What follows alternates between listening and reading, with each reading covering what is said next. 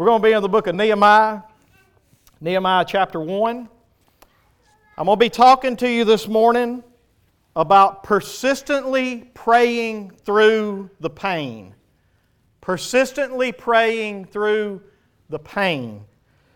We have been studying through Ezra and Nehemiah, and you should remember if you've been here that we have found out that the stories of the Old Testament, especially stories like these, were given to us so that we can see examples from it, so that we can be trained in our own righteousness, so that we can be equipped in the work of God. And so we can gain a lot of knowledge and understanding from the Old Testament. But one of the things God does in it is through all the stories, He shows you a group of people that He calls out of bondage. And then when He calls them out of bondage, He leads them on a journey, sometimes through the wilderness, sometimes through the desert, but He leads them on a journey back to the promised land, out of their sin, out of their darkness. And during that time, He's teaching them His ways, and He is leading them to follow Him, giving them His law, and correcting them where they need to be corrected. And then when He finally gets them into the place, they build a place for Him to dwell with them at, where He can actually commune with His people. And so we see in Ezra that He calls them out of exile in Babylon, and then He brings them through the desert on about a 4-month journey back to the promised land. Excuse me. And then whenever He gets back to the promised land, the first thing they do is build an altar, and they build a temple so that they can dwell with God and they can be forgiven of their sins through their faith in the blood that is being shed. And then He teaches them their ways. He sends Ezra along and he teaches them the law. But then we get to a place today to where there's a man named Nehemiah. Somewhere around 160 years has passed since he first led them out of Jerusalem and led them into Babylonian captivity. Now think about that for a minute. Jerusalem has been destroyed. This is supposed to be the promised land. This is God's city, right? These are God's people. And so Jerusalem has been destroyed. The temple has been burned with fire. The walls are broken down. And ultimately, we are 160 years into this. But God has at least brought a remnant back to the place. They have at least established a temple, and it's at least in the process of them actually getting back to that place to where they are dwelling with God in His kingdom that He rules over. But the problem is, Nehemiah gets some news to him. And Nehemiah, I want you to understand this, is in a very privileged position. What I mean by that is, Nehemiah has been raised in Babylon, or in Persia, if you will. And he has become the king's cupbearer. Now, for those of you that may not understand this is a very trusted position. The cupbearer was one that his job was to make sure that the king's food was not poisoned, that the king's drink was not poisoned. And so Nehemiah had to be a very, very trusted individual by this king. That means that this king probably treated Nehemiah pretty good, wouldn't you say? If you're depending on this man to save your life, are you going to treat him like a common servant? No, because all he's got to do is just not taste test something and just pass it right along to you, and guess what happens to you? You're done. And so Nehemiah is a very trusted individual. But Nehemiah's heart is not with his good status in Persia, not with the home that he has lived in his whole life here, not with the people that he's here. His heart is understanding that he's a stranger in this place. He's an exile in this place. He belongs with the people of God, dwelling with God, right? And so ultimately, Nehemiah gets news from his brother. His brother comes in with some of the exiles from Jerusalem, and Nehemiah asks them, he says, "Hey, how about those exiles that escaped and made it back to Jerusalem? How are they doing?" And the brother steps up and he says, "You know, they're not doing good. They're in great shame and reproach because the walls are still broken down." See, what you need to understand is that the walls and the gates of a city represented God's blessing, and it represented God's protection on that city. And so whenever the enemies of God looked at the city of God and looked at the people trying to follow their God, they taunted them and they laughed and they said, "Where is your God? You serve this great God, and look at your city. Look all around you. The place is in ruins. You've been back for almost 100 years, and you still can't get back to a place to where you're supposed to be. What kind of God could you possibly serve? Just to prove that, let me show you just a few scriptures to back that up. Look with me at Psalm chapter 44, verse 13 and 14. This is what the psalmist wrote here. Psalmist said to God, "You have made us a taunt to our neighbors, the derision and the scorn of those around us. You have made us a byword among the nations, a laughing stock among the peoples." And that's exactly what God told them that He was going to do. If they served other gods, if they did not stay true to Him, He told them, "I'm going to do this. I'm going to destroy this place. I'm going to send you into captivity, and I'm going to make you a taunt and a byword to all your people." Look at some other scriptures. Psalm 79, verse 4. He says, "We have become a taunt to our neighbors, mocked and derided by those around us." Then in Jeremiah chapter 24, verse 9, he says, "I will make them," this is what God told them before they ever were destroyed and led into Babylon. He said, "I am going to make them a horror to all the kingdoms of the earth. I'm going to make them to be a reproach, a byword, a taunt, and a curse in all the places where I shall drive them." In other words, God made His people have a reputation of being worthless, honestly. Why? Because they would not stay true to Him. But instead, they wanted to worship and serve other gods. They wanted to develop relationships with the world. They wanted to be one with the world. And God finally has enough of it, and He does this right here. Nehemiah has been experiencing this in Persia as a child of God, as a worshiper of God, and yet all of his Persian people and all of the enemies of God keep looking at him going, "What about your God?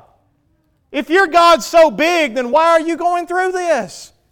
If your God's so big, then why ain't He answering you when you pray? If your God is so great and you worship Him as the greatest of all things, you put all of your hope in Him, and yet look at you." That's pretty tough, ain't it, to be going through your darkest time and that's the way people respond to you? And Nehemiah was going through some very difficult pain. This caused so much pain for Nehemiah, and he can't stand the fact that God's people are a mockery to their enemies. He can't handle that his home place lies in ruins. He knows it should not be this way. And you'll see that in chapter 2 when he describes to the king why his heart is so sad. I'm not going there this week, but you'll get to see it next week. And so there is only one thing that Nehemiah knows that he can do through this pain that he feels, through this heartache that he's going through. And I want you to understand something. This world is full of pain. You understand that, right? This world is full of inevitable suffering. In one way or another, Jesus told us, in this world, you will have tribulation. You will have trouble. That's a promise that He gave you. This world is cursed, and because it is cursed, you are going to experience the curse of this world. Not only that, but as a child of God, you have an adversary that is seeking to destroy your faith and actually specifically asks for you the closer you get to God. The closer you get to God, Satan comes before him and says, "You know, the only reason they follow you is because you've done this for them and you've done that for them. But take this away from them, and I bet they'll curse you to your face." And to test our faith, God sometimes allows it. Amen. And so suffering in this world is inevitable because we have an enemy that seeks to destroy us. He tells us that the world is cursed for our sake. Ultimately, he says it's going to bear thorns and thistles. You're going to have sweat and tears, and you're going to experience tornadoes and hurricanes and all types of destruction from things that used to work for you, not against you. There was a time when work in the garden was not labor. There was a time when to dig a hole was an easy thing. Not anymore. And so one of the things that we see in this is that we experience suffering in this world in so many ways. It's inevitable. I don't care. If you're in this world, you are going to have trouble. And so the question that we come to today in this text, and what I believe a lesson we can learn from this in Nehemiah, is that There is a way for people like you and I, children of God that hope in God but are experiencing pain and suffering in this world. There is a way for us to respond to this pain. And we're going to see how does Nehemiah respond to the pain that he's experiencing in his life. Number one, the first way he responds to it comes from verse 4 of Nehemiah chapter 1. And look what it says right here. As soon as I heard these words, I sat down and wept and mourned for days. And I continued fasting and praying before the God of heaven. And so the first thing that you see that Nehemiah teaches us in responding to whatever pain it is that you're experiencing in this life right now as a Christian, he says here the first right response is weeping and mourning. There is a time for you to cry. See, a lot of people say, well, you just got to be full of faith. The Bible doesn't tell us not to grieve. The Bible tells us don't grieve like those who have no hope. You understand what I'm saying? And so you still experience and feel the pain of this world. And it is appropriate to mourn and to weep for days, he says here. It is appropriate to express that in ways. The way that they expressed it in biblical days was through fasting. They went out and they expressed the sorrow of their heart, the grief in their heart, and it was a way to just get it out. Any of you in here that have ever experienced grieving in your life, you understand sometimes you just got to get it out. Sometimes you just got to yell. Sometimes you just got to scream. Sometimes you got to have something that you can do just to get what is in your heart out. And here Nehemiah starts that process, and he weeps and he mourns because of the pain in this world. And I want to tell you something. Jesus Himself wept because of the pain in this world. The Bible tells us that when Jesus looked at Jerusalem and the sin that was in Jerusalem, the rejection of God in past and the rejection of the Jews in the future, the Bible says that Jesus looked over Jerusalem and He cried. He cried tears because of His love for the people that were rejecting Him. And then the Bible tells us that when He experienced the sadness and the pain of losing a dear friend in this life, the Bible says when He saw their sorrow that He wept.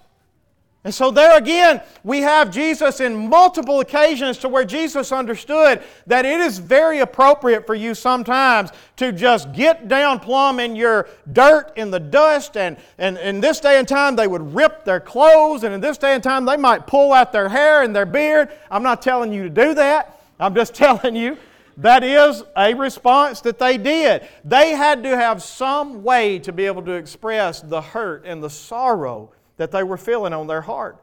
And this is what Nehemiah does right here. But here's the thing about a Christian.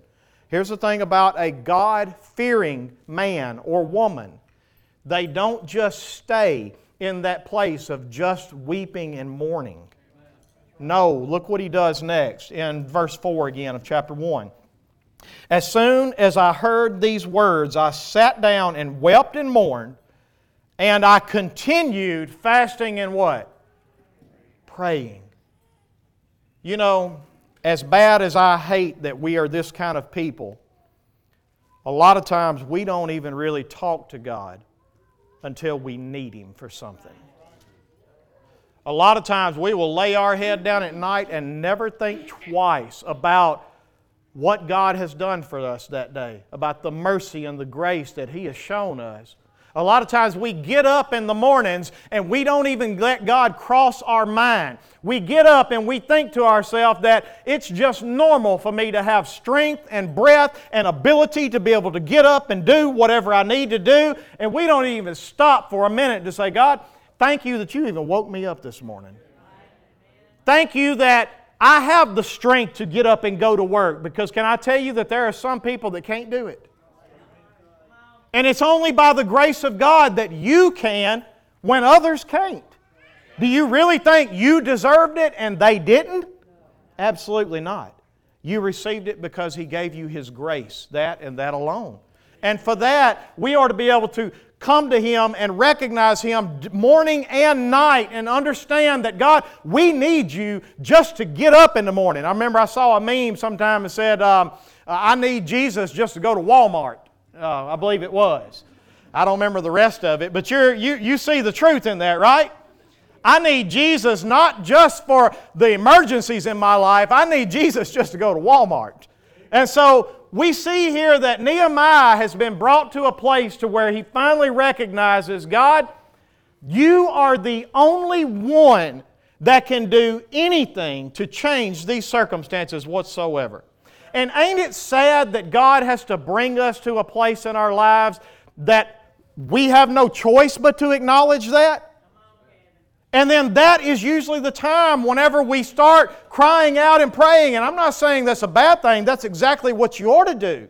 But I am saying that it's sad that it takes that, that God has to do that to get us to a place where we understand how much we need Him. And so Nehemiah gets down on his knees in his weeping and his mourning, and he doesn't just sit hopelessly. He responds by fasting and praying. Now the thing about fasting you need to understand is, yes, it was a way to express the grief, but it was also a way to confess their sins and to remove all hindrances that would keep my prayers from being heard by God. And I've shared those scriptures with you many times that the Bible teaches us that our prayers can be hindered by many things. You know that, right?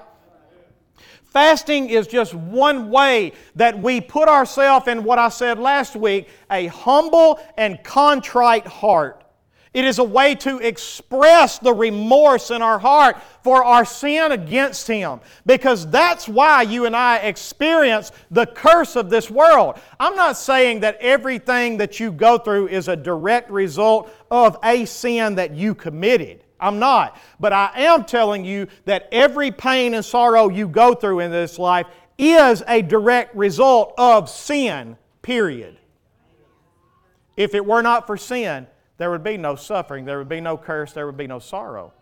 And so we have to be able to get back to this place where we understand that even though I may not feel like that I personally have sin to confess, I'm going to get down on my knees and I'm going to confess any sin I can think of.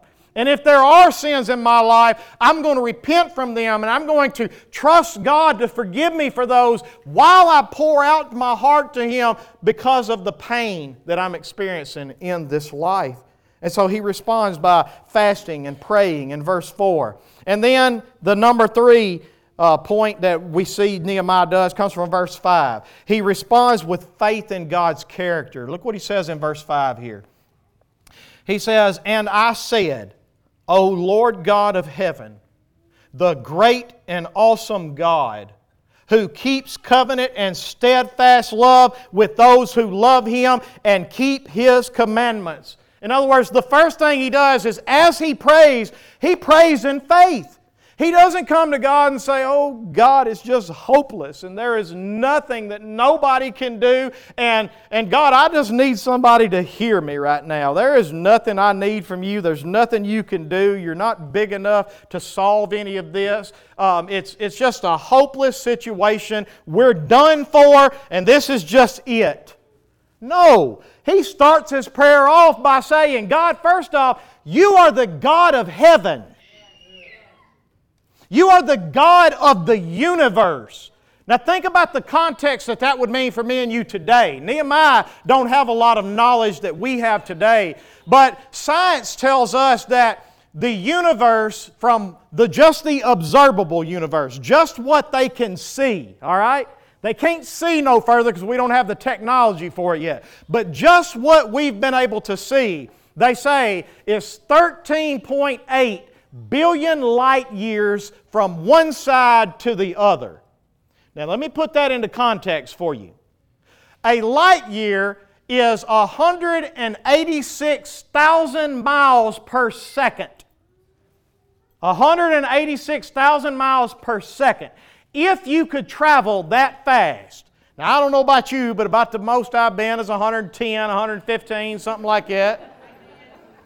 But 186,000 miles every second. If you could travel that fast for an entire year, it would still take you 13.8 billion years to get from one side of the universe to the other. That's just what we can see today. Nehemiah is only able to look up in the heavens and see the moon and the stars and know that this thing is vast and beyond my understanding. And yet even still his response is, O God of the heavens, great and awesome. In other words, Nehemiah comes to God in faith, understanding, God, there's nothing too big for you. God, there is nothing too hard for you. And God, I'm coming to you weeping and mourning because I feel the pain, I'm experiencing the pain, but I'm coming to you in faith because I know who you are. And I know enough about you to know that you are great and you are awesome. And then notice what he says next in verse 5. He says, and not only that, but you are the God who keeps covenant and steadfast love with the people that belong to you. In other words, God, you are the God that keeps your promises. Now, why does that matter? Well, for Nehemiah, God had promised that He's going to deliver this remnant. God has promised that He's going to bring them back, that He's going to restore them. God has promised that they're going to be blessed. God has promised that they're going to dwell with Him. Now, for us today, I'm not telling you that you pray and just know that God's going to remove the pain. God never promised that He's going to take your pain away here in this world. Amen. God never promised that the way would not get weary.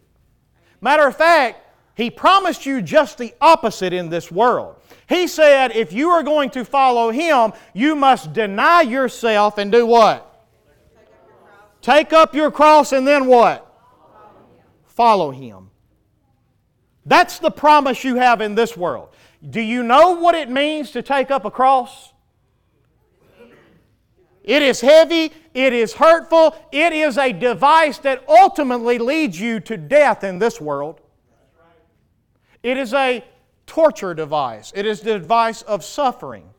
And ultimately He promised you that in this world there are going to be times that you're going to experience trouble, that you're going to experience pain. In this life you're going to go through the fire, you're going to go through the flood. But you know what He promised you?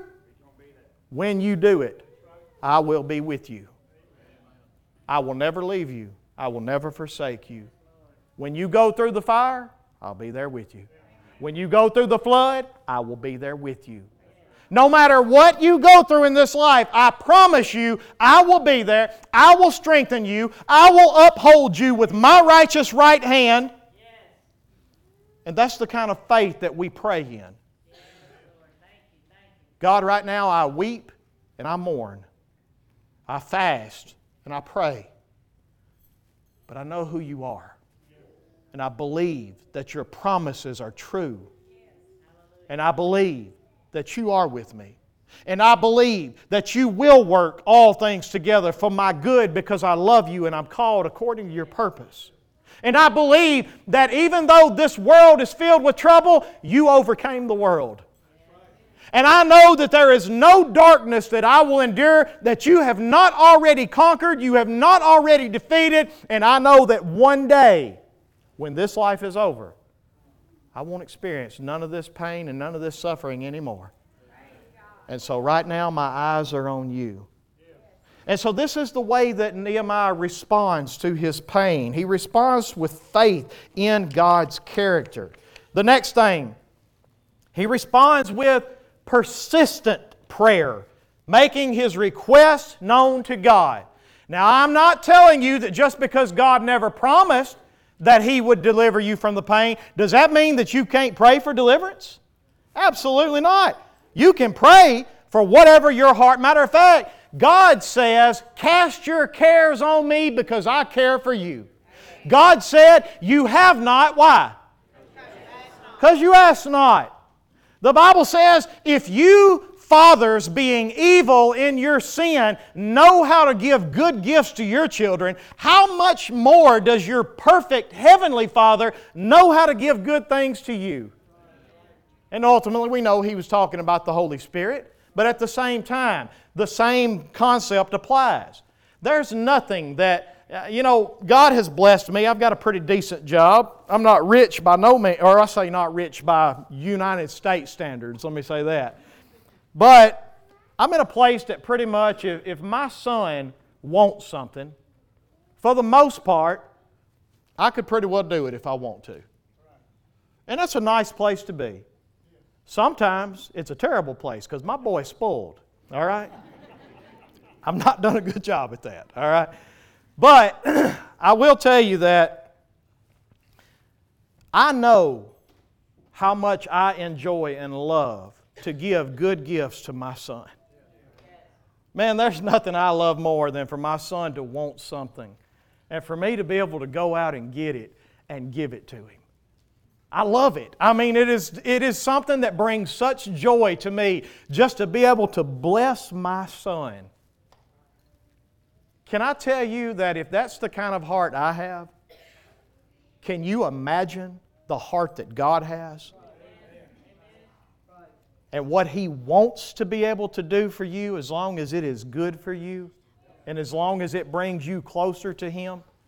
And so I say to you, Nehemiah here understands that I can pour my heart out to God and I can tell Him what I want. Look with me, if you would, at verse 6 and verse 11. In verse 6 here he says, God, let your ear be attentive and your eyes be open to hear the prayer of your servant that I now pray before you. How often?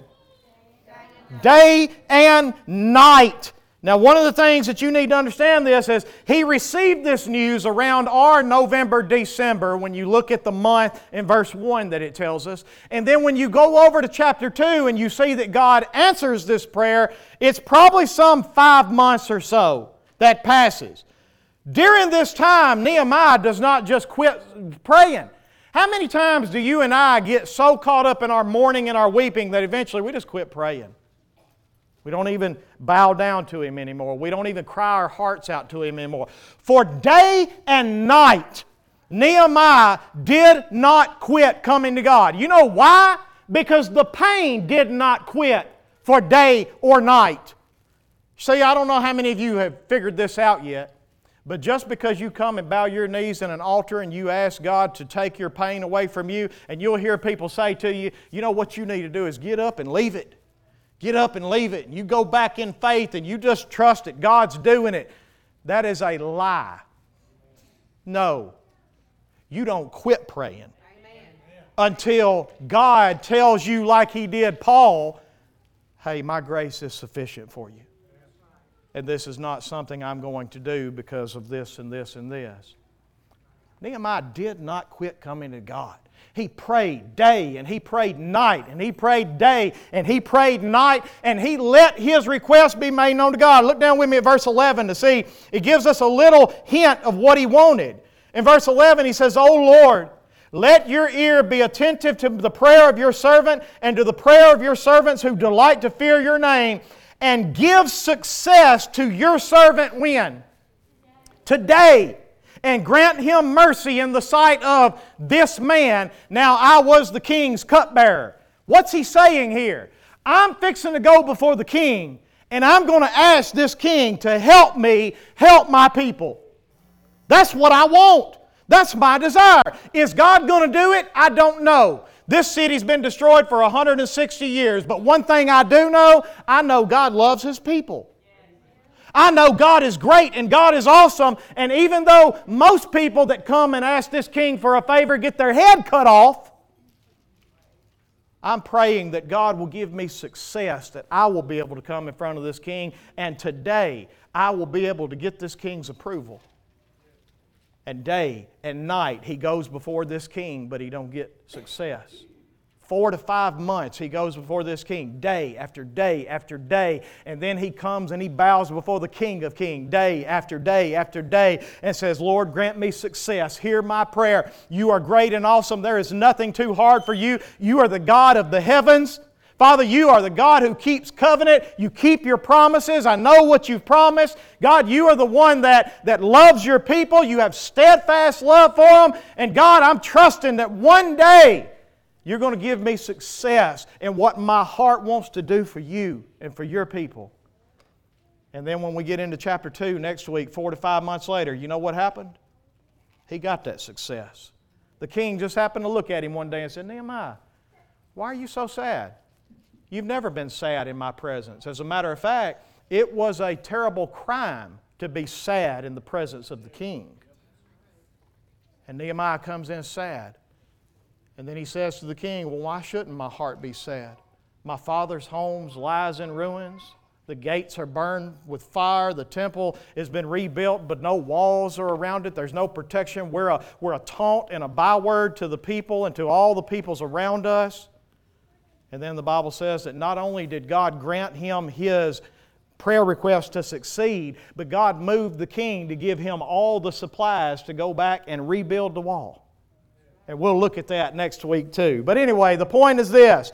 He responds with persistent prayer and he makes his request known to God. And that's the same thing you should do in your pain. You come to God with weeping and mourning. You come to God with faith in who He is, with hope in your heart that nothing is too hard for Him. You come to God with a confession of your sins, and you come to God with making your request known to Him. And you don't just do it one time and get up and you leave. You keep coming back, and you keep coming back, and you keep coming back until He gives you what you need or He gives you the strength to continue to endure it, just like He did Paul in 2 Corinthians chapter 12, I believe it is. He responds with persistent prayer, making his request known to God. Next it says, he responds with confession. Confession removes any and all hindrances, and you can read that in verses 6 through 9. I'm not going to read it again for you, but he confesses not only the sins of his nation, not only the sins of the people around him, but he said, even me and my father's house have sinned against you, God. In other words, is any one of us exempt from sin? Not at all. And he confesses that to God. And then finally, in verse 10, he responds by remembering the power of God to bring them this far. Look what he says. Let's start with me in verse 8 and 9, and we'll go through verse 10. This is my last point. Remember the word that you commanded your servant Moses, saying, if you are unfaithful, I will scatter you among the peoples. Is that not what happened? God kept His word, didn't He? All right, so here Nehemiah is just acknowledging, God, you did. The reason why we're here is because you did exactly what you said you would do. All right, now, but he doesn't stop there. In verse 9, he says, but if you return to me and you keep my commandments and do them, though your outcasts are in the uttermost parts of heaven, from there I will gather them and bring them to the place that I have chosen to make my name dwell there. Guess what else God has done? He's done that too. You know how? The remnant is already back from all the parts of the world. He's called them back to Jerusalem. They've already built the temple. They've already been established in the law, but still the city is all ruined and in brokenness and just burned to the ground. And so here, Nehemiah acknowledges that God, you kept your promise to scatter them out, and God, you kept your promise to bring them back. Now based on that, look what he says next in verse 10. They are your servants and your people, whom you have redeemed by your great power and by your strong hand. You hear what Nehemiah is saying here? God, you wouldn't have brought them back if you didn't intend to keep your promise. God, you wouldn't ever have called me out of darkness if you didn't intend to bring me to the finish line. And that's the reason why the Apostle Paul said, I know that what God has started in you, God also will finish. Amen. In other words, I know God kept His promise to call you out of darkness. God kept His promise to save you through faith in Jesus Christ. And if God brought you this far, do you really believe that God is just going to let you, His people, sit out there and just be destroyed? Absolutely not. God is going to do whatever it takes to bring you to the finish line, and He will finish what He started. And so Nehemiah simply reminds himself in the prayer that God kept His promises to send them away, and He kept His promise to gather them back, and He is going to keep His promise to bring them into completion, to build this kingdom. They will dwell with Him. He will be their God. They will be His people. He is going to finish what He started.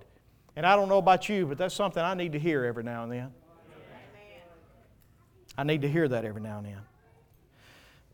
In closing, I want to tell you about a young lady. I say a young lady. She was born in 1925. She died in 2016. Her name was Helen Roseveare. She was a missionary, most famously known for her work in the Congo. She had a doctorate in medicine from Cambridge University. She established training schools for nurses in the Congo. She trained women to serve as nurse evangelists in the Congo. She ran medical clinics and established medical clinics in the Congo. She transformed one of those clinics into a hospital with 100 beds, serving mothers who were having children, serving lepers, and serving children who had gotten sick. That's what they primarily focused on. The problem happened in around 1964. Civil War broke out in the Congo. They took her and 10 of her other Protestant evangelists captive. They beat them. Literally busted all their teeth out of their mouth. They hit them in the heads with the butts of rifles. They beat them and tortured them. And then one night she tried to escape. They drug her back. They beat her again almost to death. And then they raped her. She went home after whatever happened. I don't know. I was listening to her testimony on the video last night. Somehow or another, she got out. She went home for about 2 years to recover. During this time, she questioned a lot of things. God, we were over there doing so much work for you. God, we were accomplishing so much. God, so many people were being ministered to. God, you were big enough to step in and stop this, and you didn't. And she struggled with that. Long story short, she finally came to a place where she said, you know what, God? If they did this to your son, why should I be surprised that they would do this to me? And at the end of the day, she said, God told her, these sufferings are really not yours. They're Jesus' sufferings that you're experiencing. Because at the end of the day, the world is still trying to crucify Jesus over and over again, and you belong to Him. And so she went back and she set up another hospital because they burned all those things to the ground. There was nothing left of her work. She comes back to the Congo about 2 years later. She sets up another medical clinic, turns it into a hospital of about 250 beds that minister to women and has a maternity ward and has a place for leprosy and has a place for children. And it's a great ministry. And one night she said they called her and they told her, they said, Miss Helen, you got to get over here quick. There's a woman in labor and we don't know if she's going to make it. And she got over there and they were praying for the woman. They were trying to help her. The woman had a 2-year-old daughter and then she's trying to have this baby. And long story short, she dies. Out of all their efforts, she dies. They're trying to save this little newborn. It's a premature newborn, and so they're trying to keep this baby warm because normally they would put it in an incubator, but in the Congo they don't have incubators. They don't have electricity. And so they're doing everything they can to save this child, and they take this last water bottle, hot water bottle they have, and they go to fill it up because they were going to get a box with cotton and all kinds of things to put it in and put the water bottle under it where it would help keep the baby warm, and the bottle busts. It's the only one they have. So Miss Helen says, I don't know what to do, but we've got to save this baby. And so she takes the little 2-year-old daughter over to the orphanage to stay because the mother has died. She takes the baby and she gives it to one of the nurse women and she charges her to build a fire. And your job is to lay that baby between you and the fire. And your job is to keep that baby alive through the night. And then tomorrow we'll try to figure out how to continue helping save this child. She goes to the orphanage the next day and she says, kids, I need y'all to pray. She said I think the little girl's name was Ruth maybe. I can't remember for certain, but the little 2-year-old, she says she's lost her mother. She said the baby is probably fixing to die if God don't send a water bottle. And at the end of the day, I don't know what else we can do. And she says she was just hopeless. And she said all of a sudden, a little 10-year-old girl in the orphanage just broke out boldly praying. Said, God, we need you to send a hot water bottle. And God, we don't need it tomorrow. Tomorrow will be too late. God, we need a water bottle today. And Ms. Helen, she said that she didn't even say amen to the prayer because she thought that prayer was so bold. She said, how in the world can we demand of God that we need a water bottle? And how can we expect God to give us a water bottle today? In other words, she didn't believe that God could do it. And she said that about an hour later, somebody told her that she had never received a package at this place where she was at. And they told her, they said, there's a package on your front porch. And she goes to her house and she goes to her front porch. And she said that she had never received one before. So she wanted her kids to be involved in opening the first package from the state. She didn't even know what was in it. And she gets the kids and she goes and she brings them up there and they open the box up. And whenever she's digging down inside of it, she said, no way. There's no way. And she pulls out a hot water bottle. And she said the little 10-year-old girl stepped up and said, look again. Oh, I forgot to tell you this part. In her prayer, she also said, and will you please send a baby doll so that the 2-year-old little sister can know that you still love her. And again, Ms. Ruth said that the prayer was just so bold that she couldn't even say amen. And when she pulled the water bottle out, the little 10-year-old girl stepped over there. She said, you got to look again. Because if God sent the water bottle, you know He sent the doll. And this is a true story. I wanted to show the video today, but it's a little hard to hear the audio, so I didn't want to do that. But anyway, she reached her hand down in there, and sure enough, at the bottom of that box, there's a baby doll. And what's so amazing about this is it takes 5 months to get the package from the States to where she was. So 5 months before this ever happened, before they ever started praying, God already had a church in the States prepared to put a box together so that on the day that it needed to be there, to answer this little girl's prayer, it would be there. Amen. Now what am I trying to say to you? That's a good thing to say. I'm not telling you that that's the way that God is always going to work with your prayers. But I am telling you that we need to be more like the 10-year-old than we are like Miss Helen. Miss Helen learned a lesson that day. If you have not, you ask not. And you know what? If you're bold enough to at least ask, and tell God the desire of your heart and tell God what you need, and you're bold enough to keep coming back to Him in your pain, and you're bold enough to keep proclaiming His faithfulness and who He is and how great and awesome He is, and you're bold enough to confess your sins and to trust Him for His righteousness to cover you so that your prayers are not hindered.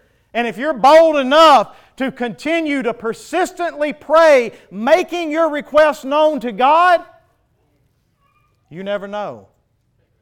God can send a water bottle quicker than you think He can.